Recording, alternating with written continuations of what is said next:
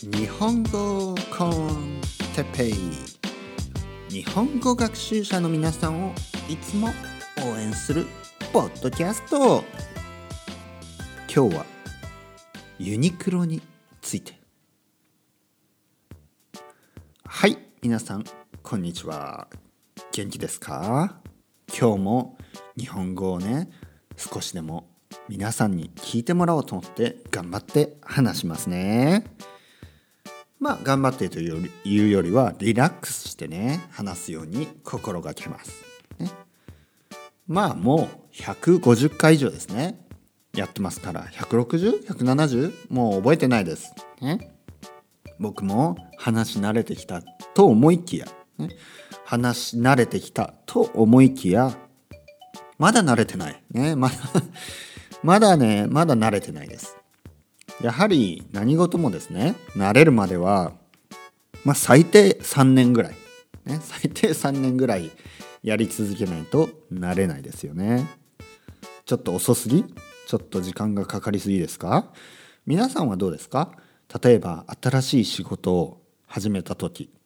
ね、新しい職場に移ってね、新しい仕事を始めたときに、だいたいどれぐらいで慣れますか？いっかげつぐらいでもう慣れますか？慣れるっていうのはまあまあもうなんかドキドキしないっていうことですよね。まあなんかもう緊張しない、なんかうんそんな感じ、ね、どれぐらいかかりますか？いっかげつ、人によってはにしゅうかんぐらい、いっしゅうかんぐらいですかね。もっと早い、もういちにちだけ、ふつかめからはもうおっすみたいなそんな感じですか？ちょっと早すぎじゃないですかそれはね。まあ、とにかく人によってですね、慣れる慣れないに、ね、時間がねかかったりかからなかったりあると思います。まあ、日本語コンテッペイですね、もうずっと撮ってますけど、まあ毎回ですね、毎回です。毎回ある意味新鮮な気持ちでですね、えー、やってます。これがあのやっぱり長く続く秘訣かなと思います。長く続く秘訣、ね、秘訣っていうのはまあまあティップみたいなもんですね。ちょっとしたちょっとシークレット、シークレットじゃないな、秘訣、日本語だと秘訣ってシークレット、ね、の意味が入ってますけど、シークレットって感じですね。まあそういうちょっとスペシャルスパイスというか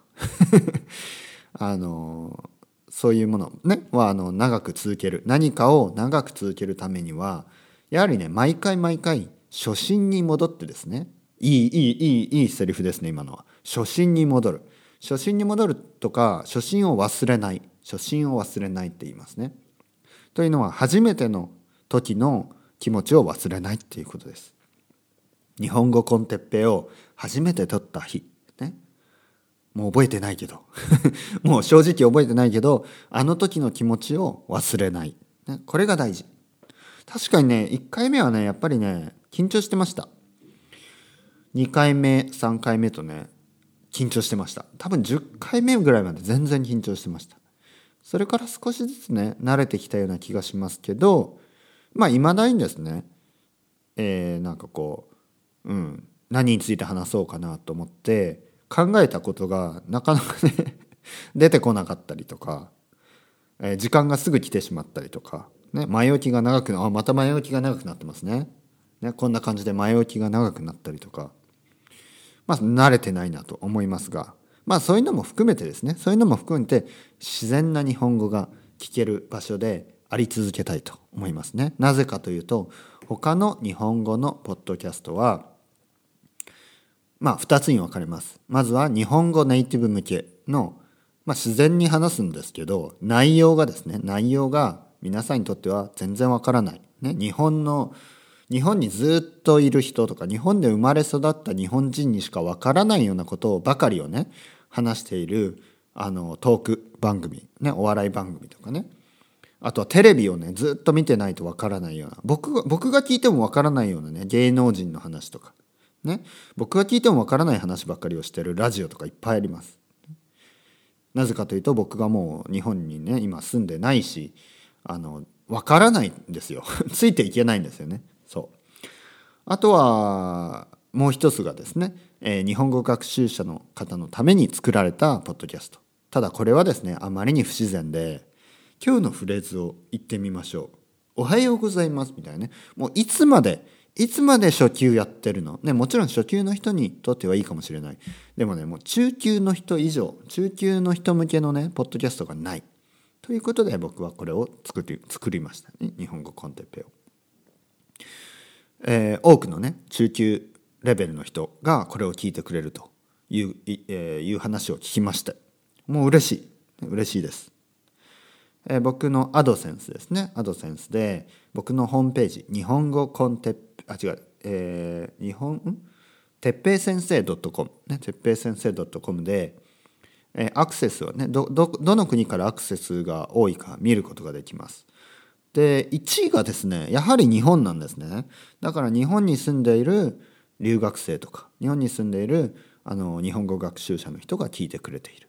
まず第一。でもね、この人たちがあんまりね、メールとかあのレビューとか書いてくれないのでわからないんですね、どんな人なのか。ちょっとね、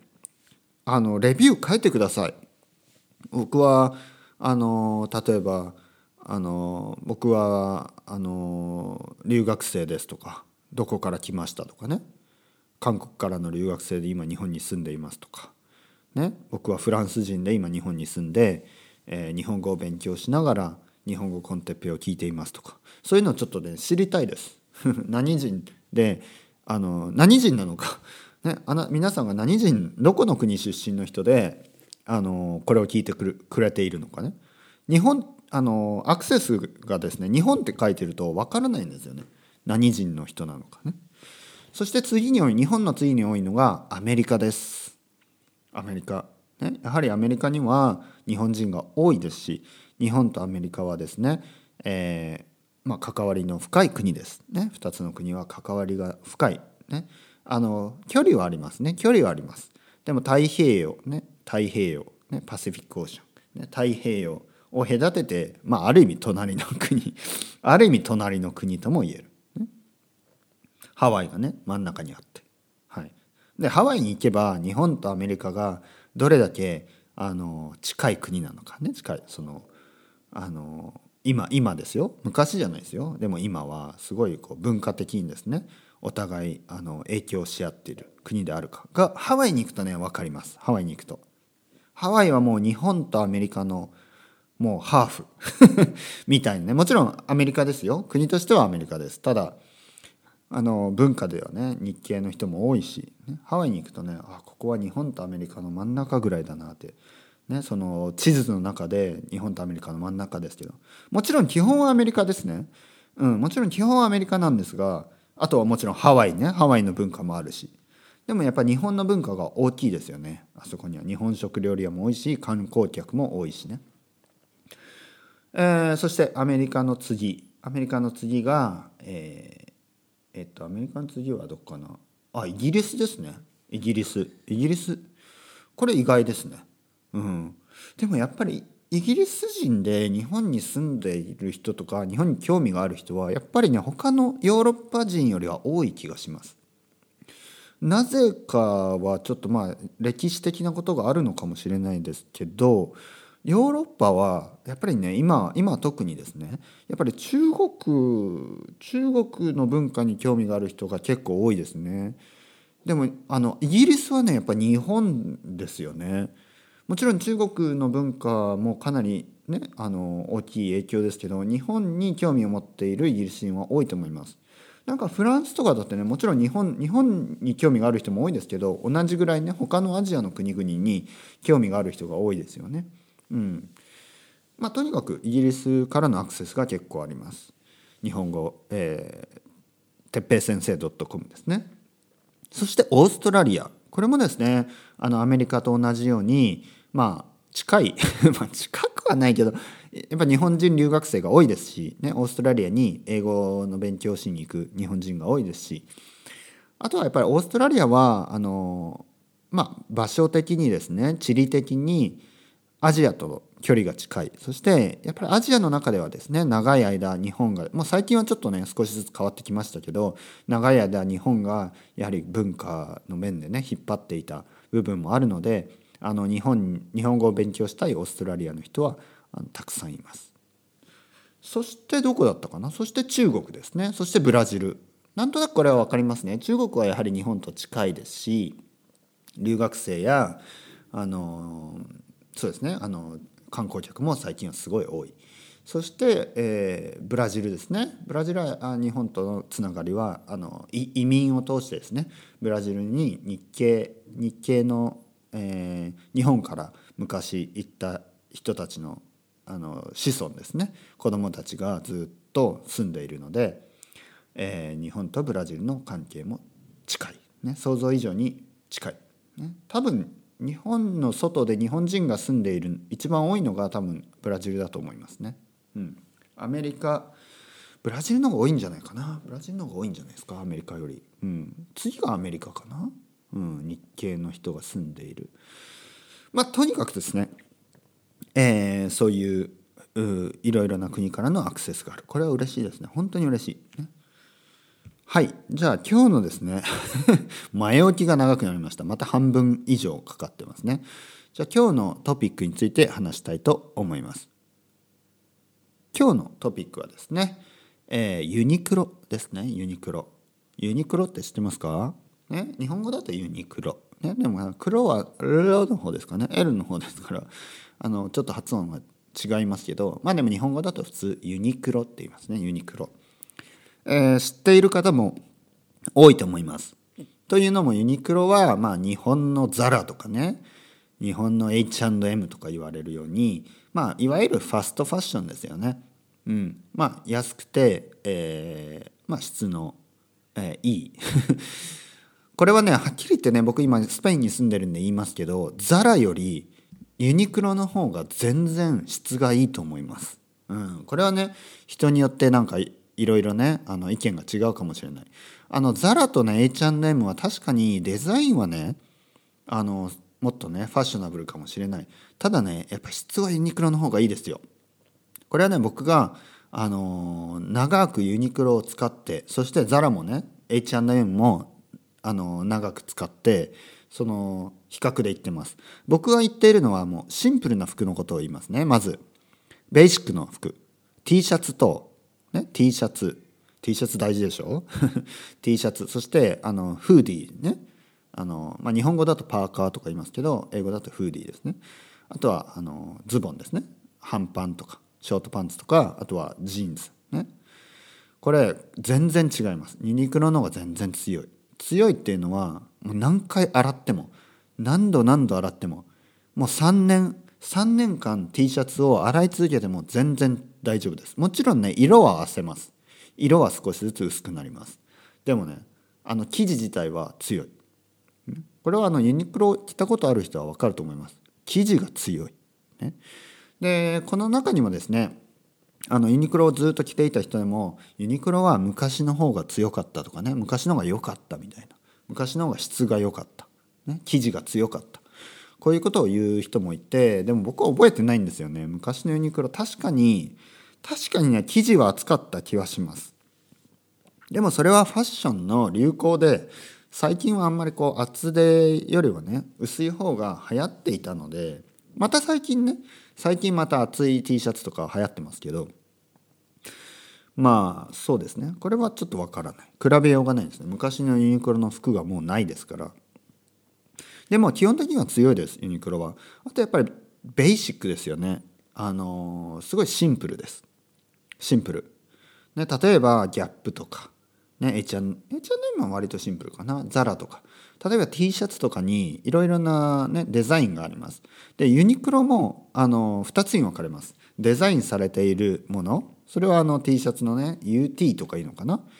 でいろいろなねあのブランドとかいろいろなあのアーティストとコラボレーションして作る T シャツがあります。あとは普通のユニクロのラインですね。普通のユニクロのラインはもう本当に原色だけ。例えば黒の T シャツは黒だけ、もうデザインがないんですね。字を書いていない、ね、ロゴとか書いてないんですよ。だからねあのユニクロを着てるかどうかわからないんですね。でこれが皮肉なことにユニクロの人気を呼んでいます。日本人はですねあまり例えばギャップとかねギャップとかの T シャツにギャップって書かれるでしょ、大きくね。あれがね嫌いな人が多いんです日本人には。で何も書いてないのが好きな人が多い。でこれが大人だけじゃなくて若い人でもあのシンプルな方がいいっていう人が多いんですね。これはですね、あの日本独特のやはりミニマリズムに関係しているかもしれないです、ね、これはですね、例えばあのスティーブ・ジョブスがあの iPhone を作った際に参考にしたのが、ね、スティーブ・ジョブスが iPhone をね、最初 iPhone、iPhone じゃないね、iPhone じゃなくて、まあ、iPhone も含め iPod ですよね。で、その前は iPod の前は、まあ、Mac ですよね。これ全て、えー、こういうのデザインですね。これやっぱりシンプルに、それは日本でその禅とかそういうのを学んだ影響もあるみたいなことをあのどっかで読みました、ね、どっかで多分スティーブ・ジョブスの本だと思います。で、これはその通りで、あの日本でですね、これこの間調べたんですけど、日本で今日本人があ例えば日本であのスマートフォンね、みんな持ってます。で、スマートフォンのシェアシェアね、どれぐらいだと思います？ iPhone のこれね、驚くべきことにほぼ ごじゅっパーセント、よんじゅう何%ね、ほぼ ごじゅっパーセント は iPhone なんですね。日本人は iPhone が大好き。で、この理由がですね、もちろん iPhone の機能がいいとか、ね、あの iPhone なんかあの Apple Store が使えるとか、まあいろいろなことを言う人はいると思うんですが、第一にですね、やっぱりデザインのこのシンプルなデザインが好きっていう人がほとんどなんですね。で、日本人に合うんです。シンプルなデザインというのは日本人に好まれるんですね。